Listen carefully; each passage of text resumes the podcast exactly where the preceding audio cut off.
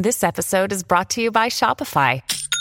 Forget the frustration of picking commerce platforms when you switch your business to Shopify, the global commerce platform that supercharges your selling wherever you sell. With Shopify, you'll harness the same intuitive features, trusted apps, and powerful analytics used by the world's leading brands. Sign up today for your $1 per month trial period at shopify.com slash tech, all lowercase. That's shopify.com slash tech.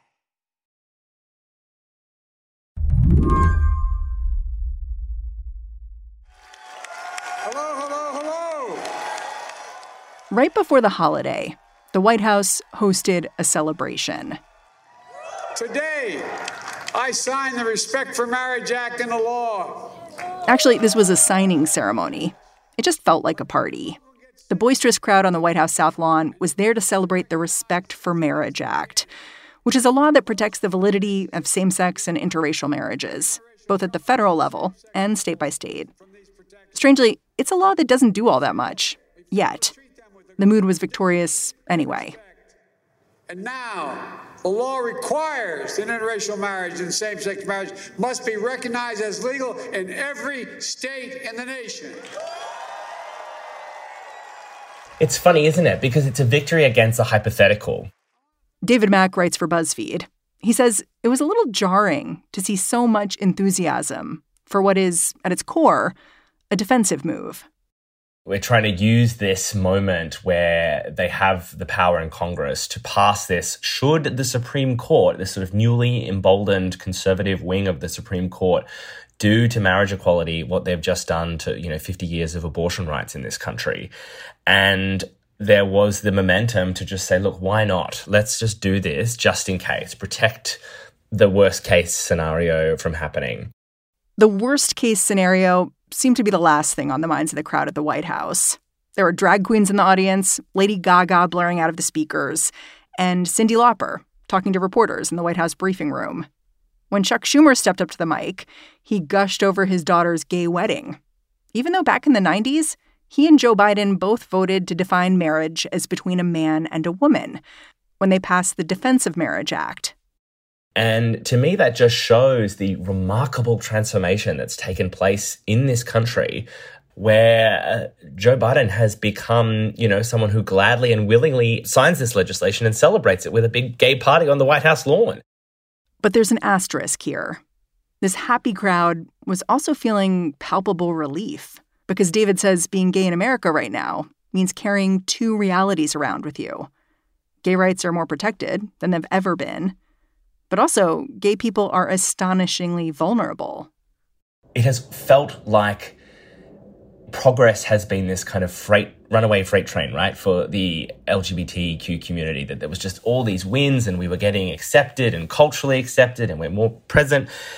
And I think that's why this past year felt so shocking, at least to me personally, that suddenly there were these moments where we were being victimized very openly and politically once again, and people were coming after us, and in a way that I, I don't think I, I've felt in a long time.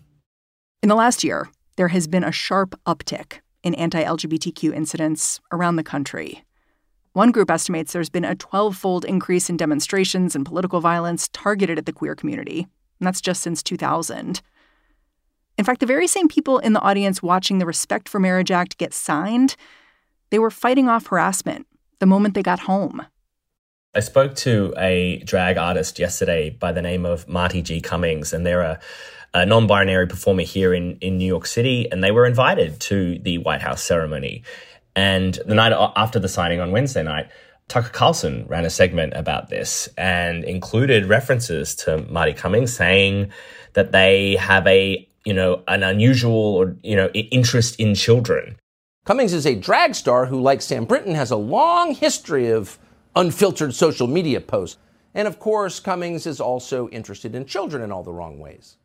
Cummings and Marti Cummings told me that uh, to, to them, Tucker Carlson knows what he's doing.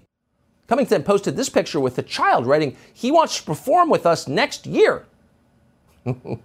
so if you think it's unfair to accuse people of being creepy with kids, not that unfair, actually. Kind of fair. To frame drag artists like Marti Cummings and others as this kind of predatory threat to children is something that felt very shocking to me in March. But now, what, six, seven, eight, nine months on, I'm not shocked at all. Yeah. That focus on children, do you think that's important and intentional? I think it is absolutely central to this entire year, this bizarre year that we've had for the community. And it's not a coincidence.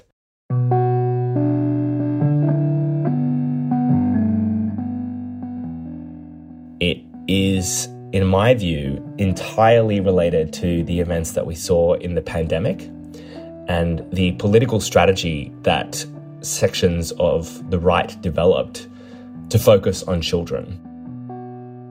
Today on the show, making sense of this bifurcated moment for the queer community by examining the common thread that links conservative activism around COVID to anti gay demonstrations in the street. Focusing on kids is a callback. It also works. I'm Mary Harris. You're listening to What Next? Stick around.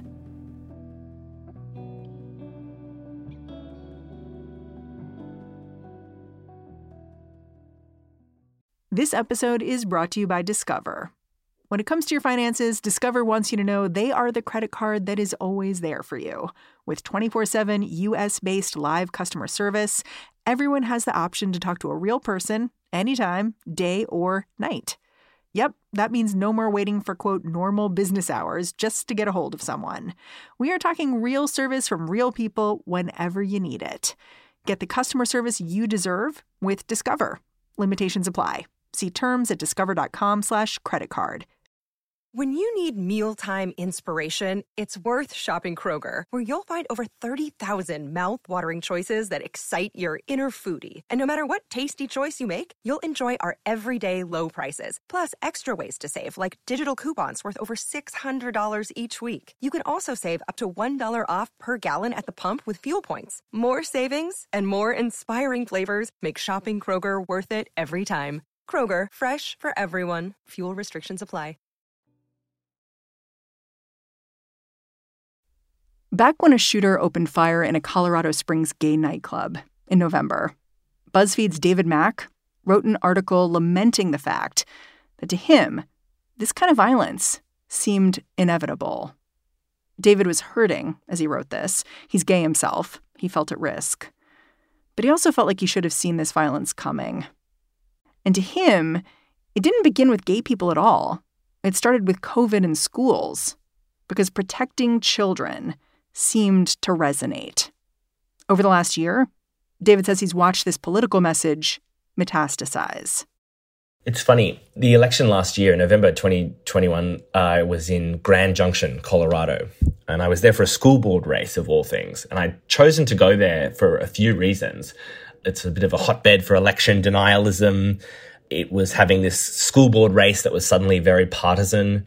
And it, it's also an overwhelmingly white area where suddenly critical race theory was this big subject of debate and was being talked about as a kind of motivating factor to get people to go vote in a school board election. And one of the candidates uh, told me that she'd knocked on a door and someone had told her that they blamed critical race theory for turning their child bisexual. Whoa.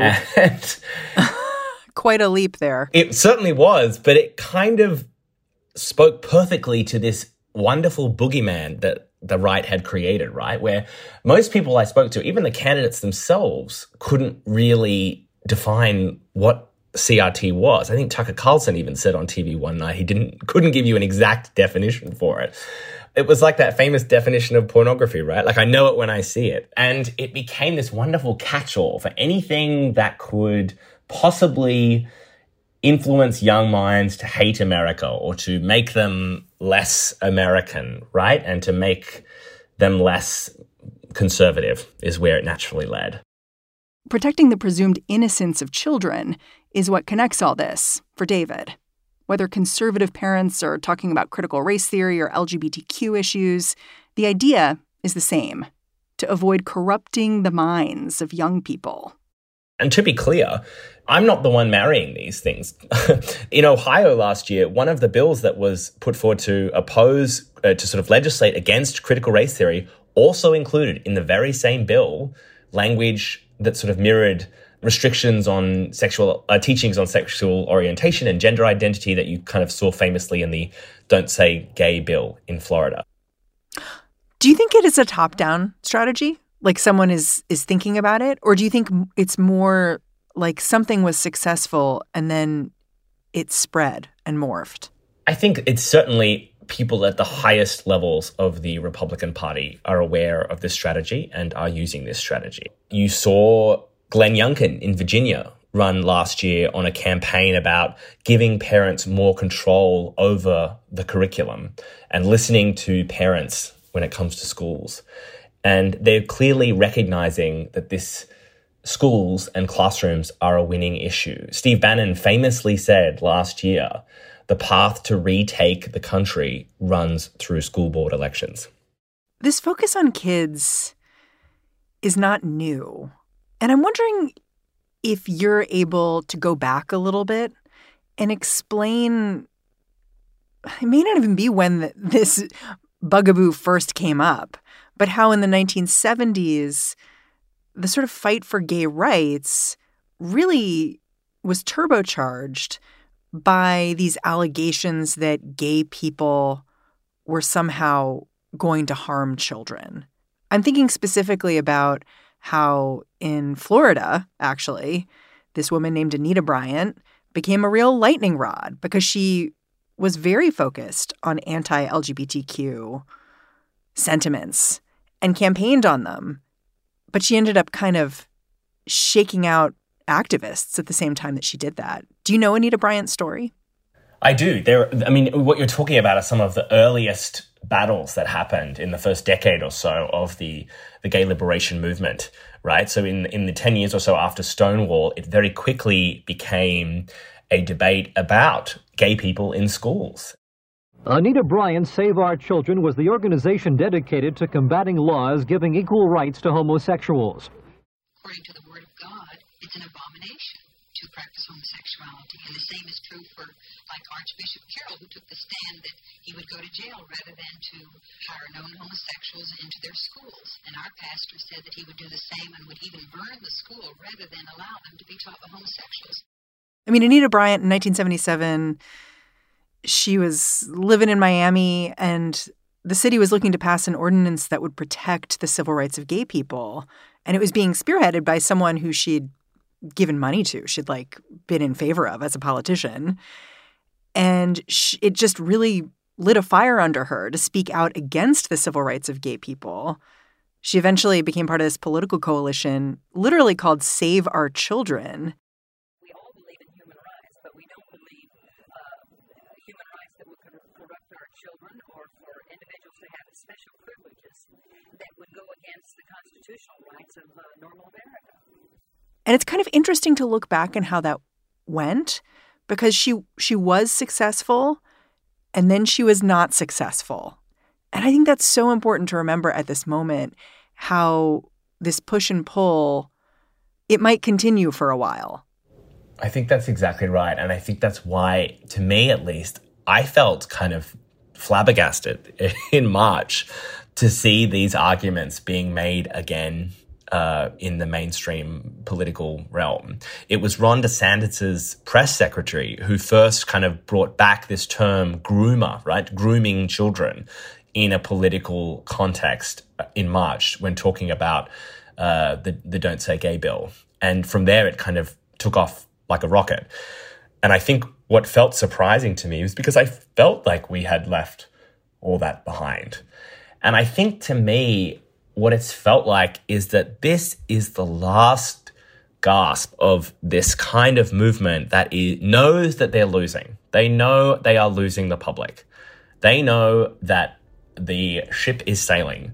They're reverting back to some classics to try to, you know, fight back one final time.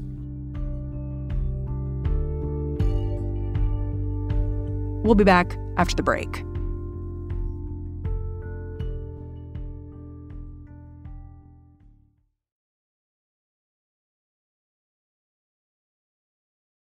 David Mack says the thing that makes this current attempt to frame queer people as a threat to children, new, is how the message is spreading person to person, unfiltered, straight out of the faucet of social media.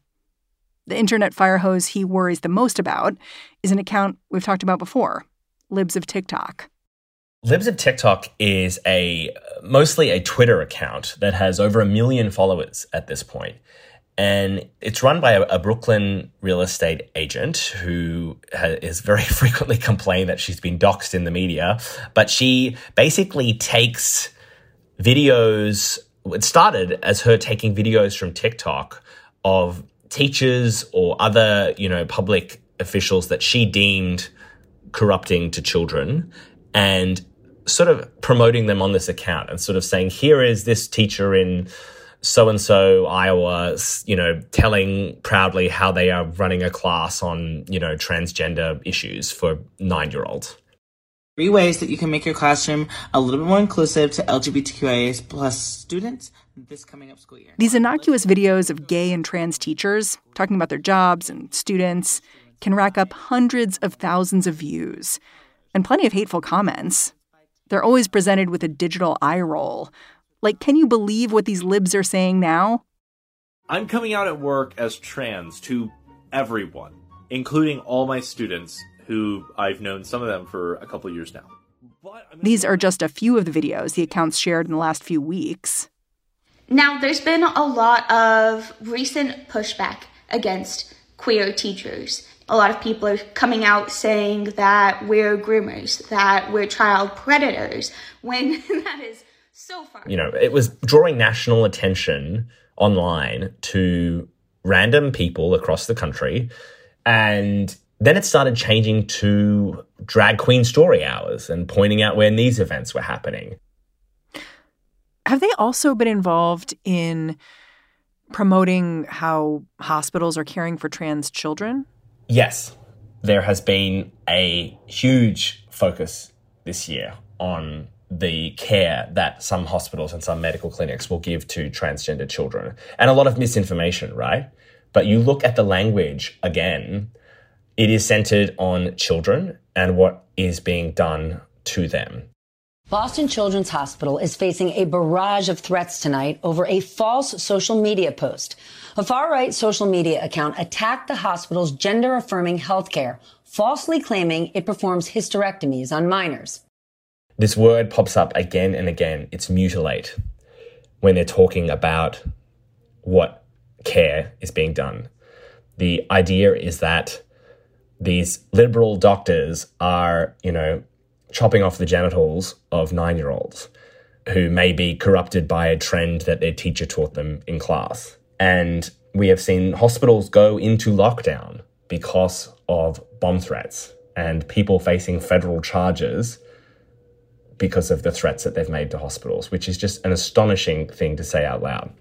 And political people started engaging with this account, right? Yes. Like Ron DeSantis' press secretary would respond to videos, those kinds of things it's become a hugely influential account.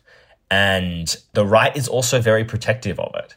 A big bunch of the, you know, Elon Musk Twitter files that we've seen lately is whether or not this account was, you know, restricted or muted in some ways, or if it wasn't, if it was protected, which some of those Twitter files seem to indicate that there were special measures given to make sure this account was not taken down because it has become such a political lightning rod. And it sort of bridges the gap between this kind of political strategy that we've talked about, where we're mostly interested in mobilizing people and getting them to the polls, and then this very dark online world where there are a lot of actors who politicians famously can't control but have influenced. Yeah. How much do you credit this account for what's being seen in the real world? Like people showing up at drag shows or drag story hours and being threatening, having weapons, things like that. Like, is that directly related to Libs of TikTok? Yes, and not just them, other accounts like them, but yes, they are the most influential. They will promote events on that page They will say this library is having an event, or this bar is having a midday brunch for families, or they are doing some sort of, you know, event somewhere in the country and people will turn up at that event. Armed people will turn up at that event. Or the event will need to be shut down in advance because of threats that they've received. This has happened again and again and again this year. It is merely, they will say that they are merely highlighting public information and letting people know that there is this event going on. But the wink wink there is that you need to do something about this.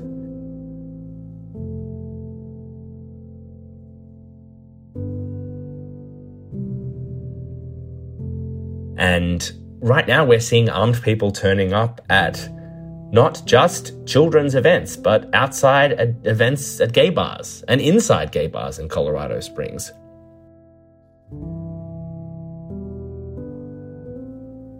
This is clearly really personal for you. I just wonder over the last year have you had to change the way you move in the world because of what you've noticed all around you?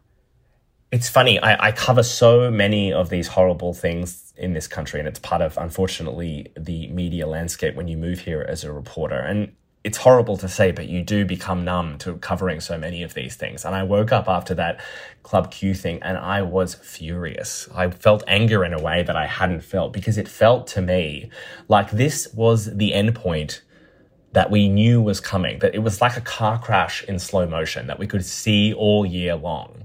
And we know it will happen again. It will happen again. And I do feel angry and scared. I'm, I'm sad to say, in a way that I haven't. I was in a gay bar in Raleigh the other week after Thanksgiving, and I found myself for the first time looking for the exits when I got in there. And I caught myself doing that, and I thought, like just how sad that is that I am in a bar with my boyfriend trying to just have a drink and I am worried. You know, we started off this show talking about the Respect for Marriage Act and how celebratory the vibe was when it was signed into law. And I was thinking about that because it seems to me in this moment that the fight that queer Americans are in is a lot harder than the fight for marriage equality.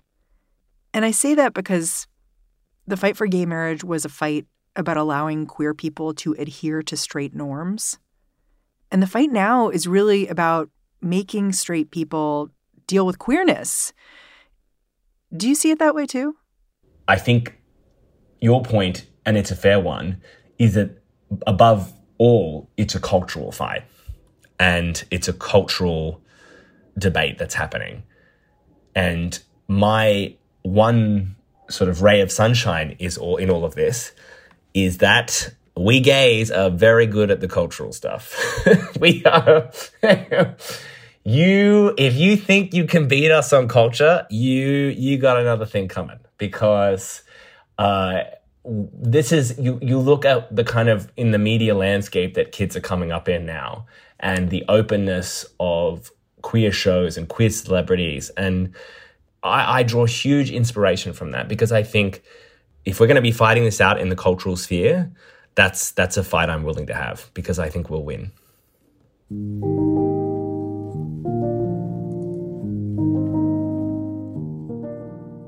David Mack, I'm super grateful for your time.